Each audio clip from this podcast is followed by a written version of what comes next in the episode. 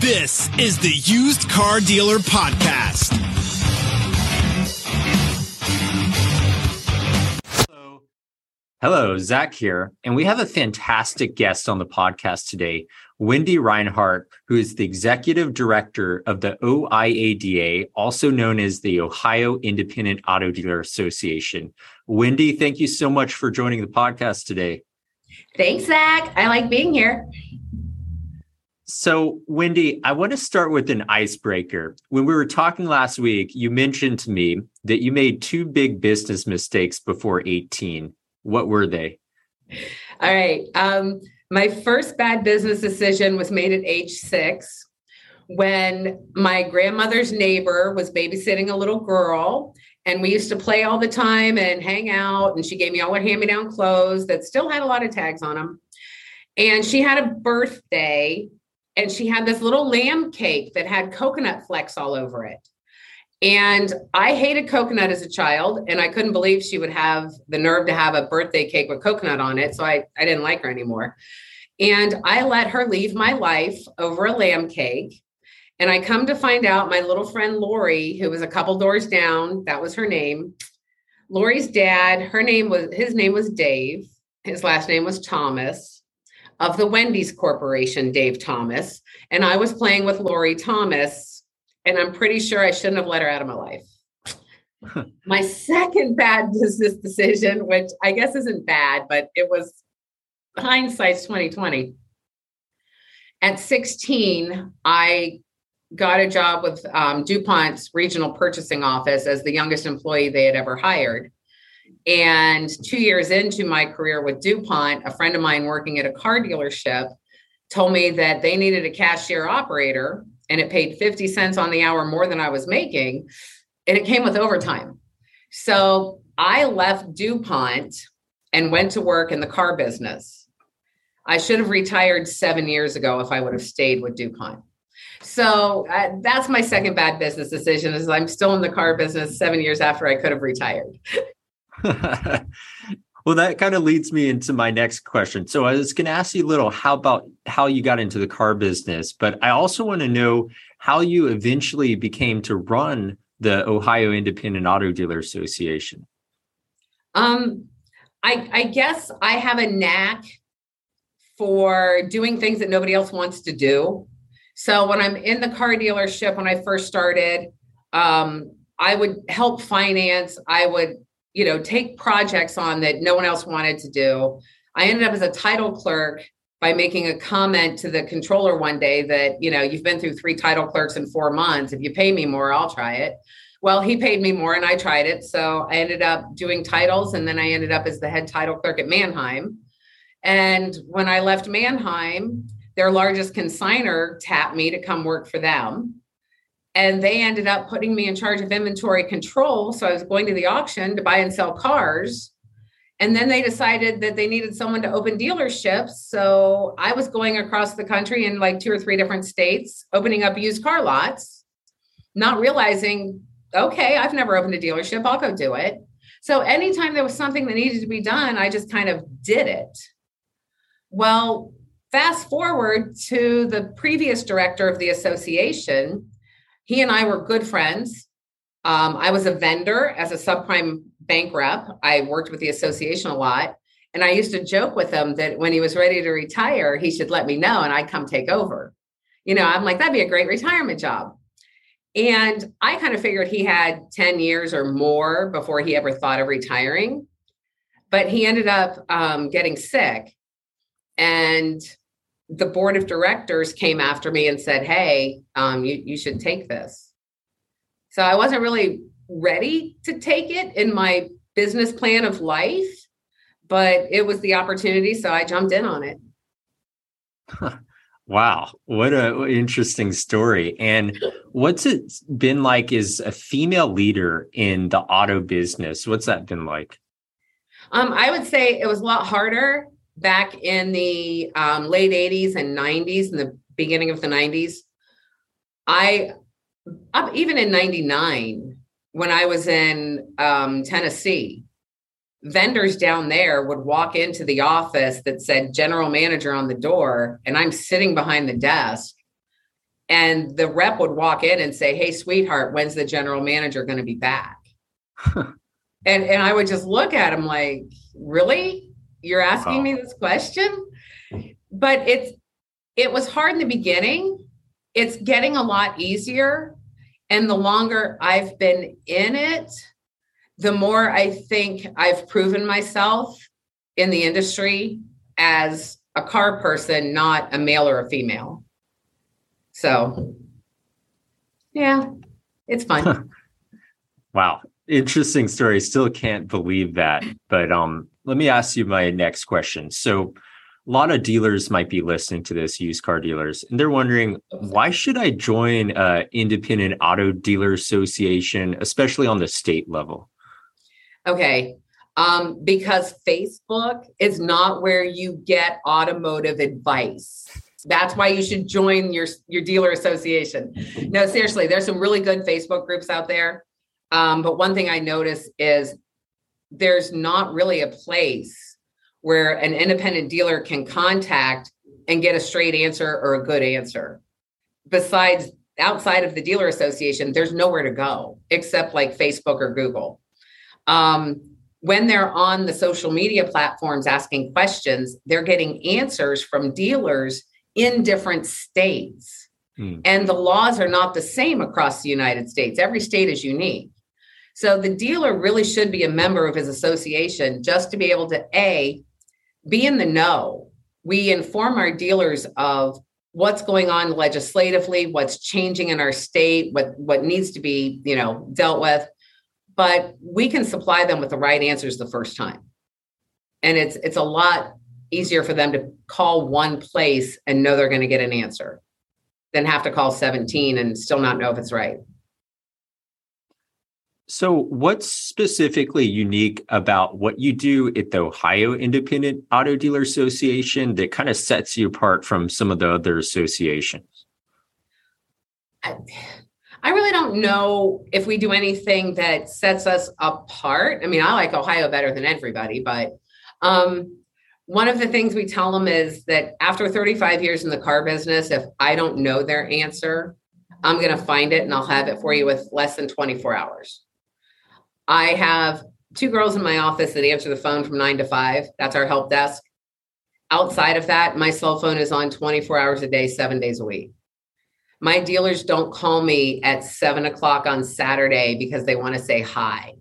They're calling me at seven o'clock on a, on a Saturday because they have a problem that they need an answer to at seven o'clock. And I'm going to answer the phone and I'm going to do what they need so they can get on with their life. So I think that might be what sets us apart is the fact that I'm not afraid to learn anything on their behalf.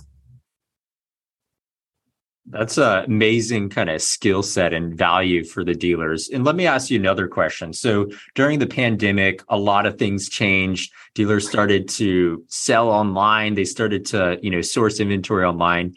How did you help dealers through the pandemic in Ohio from the association standpoint? Um, the first thing we did was normally associations will only we're only supposed to deal with our members and give advice to our members.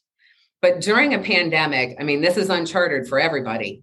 We were going to Facebook, we were going everywhere, and we were sending out all the information we could find so that all of our dealers, whether they're our members or not, had good information. First thing we had to do is explain to them that we were somebody that could be open we could stay open according to what everybody's guideline was. And if they were going to be open how to do it properly. So we tried to address you know ppe and you know protection and all the things that the, the cdc and the government wanted us to do. Um, then it became more of the ppp money the erc money the the yeah, eidl loans. Hmm where this money can be obtained to keep them afloat and to keep them going during this uncharted time. We tried to make sure they all had everything they needed for that information. Um, and then online buying, that's a hard one. It's we have a lot of auctions that we are trying to, you know, help with transportation, help them understand this is how you should be doing, how how you should interpret a condition report, that kind of thing. Just anytime they had questions, we did all we could to help them navigate the waters. And we look at 2022, we're starting to get out of the pandemic a little. And it's still another roller coaster of a year for the auto industry. What have you observed in Ohio from used car dealers? Any interesting trends this year? 2022, I think, is the beginning of a different industry. The old ways aren't going to be what we do anymore. It what we're used to is not going to be the normal going forward and nobody is used to what the normal is going to be because we don't know what it is yet I do know that my dealers need to learn technology. They need to know how to give the customers what they want virtually. They can't be afraid of trying something different, changing their business model. You know, the, the dealer that used to deal in $2,500 cars, there are no more $2,500 cars. I mean, hmm. you can't find a car that you want to get into for $2,500 or buy and put another customer into. So they're all having to change their mindset and their strategies and learn new things. So I think 2022 is just the beginning of our new normal. So, what are your thoughts on the online dealers, the Carvanas, the Vrooms of the world, their model? I know there's been a lot of market pressure recently. These are public companies. Their kind of valuations have collapsed a little, but what do you think about them? I, you know, there there's two sides to every story. There are a lot of dealers that don't like their their model. I think they're intimidated by the market share they go in and get. But what the dealers should take from this is that the public is speaking very loudly that this is an option they want there is a market out there that wants to be able to do everything online without ever seeing their salesperson. Our dealers are going to have to join the bandwagon if they want to continue and be successful. I, you know, the the Carvanas and all of the Vrooms and all of those big giant companies out there are doing something that customers want. You know, so I I don't have a problem with them as long as you know everything's being done legally as far as i know it is in our state um, so i i don't have a problem with them i just think it's showing our dealers they need to step up a little bit huh. And a futures question what are your thoughts on digital retail and its role for used car dealers? So in the same way that carvana vroom might have like e-commerce checkout on their website what do you think about that for the average let's say ohio independent dealer? I think for the majority of the dealers that are focused on retail, not so much buy here, pay here, but on just retail transactions, I think they're going to see this is a wave of the future. And whatever percentage they have right now, whether it be zero or 10%, it's going to go up. It's going to double. It's going to triple. It's going to keep growing.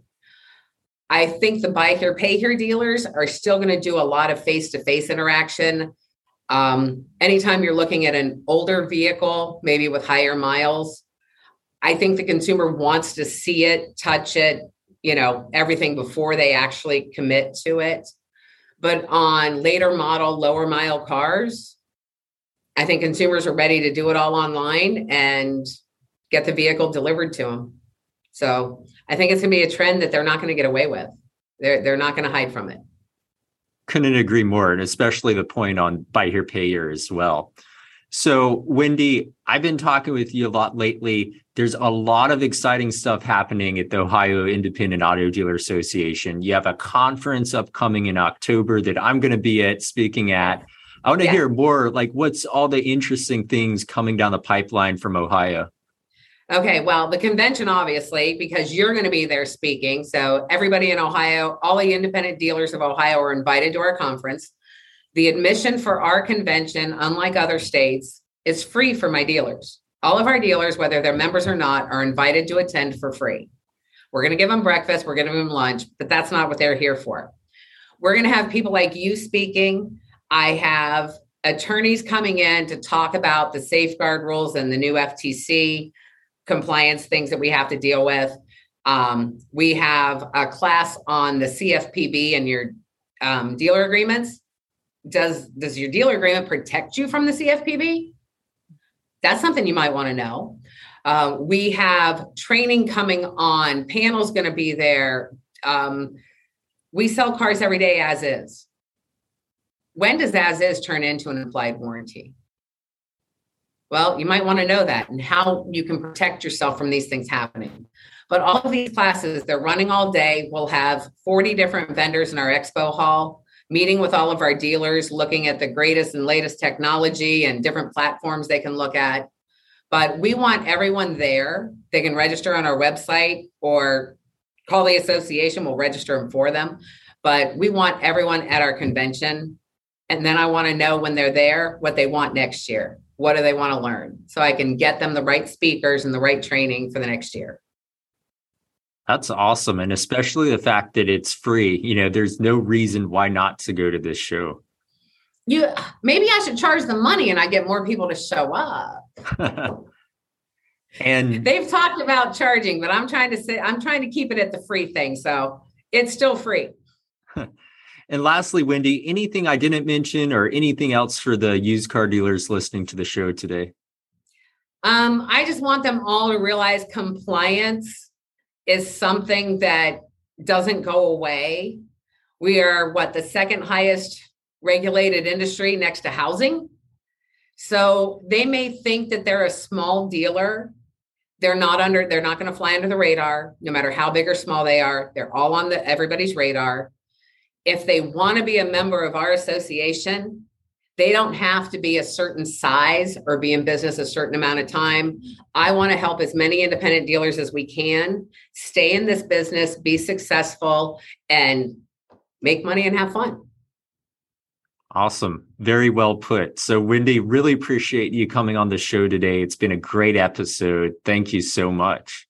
Zach, you're awesome. I can't wait to see you in another, like, um, what, 60 days? I know it's coming close. I'm pretty excited. All right, sir. Thank you very much. Thank you.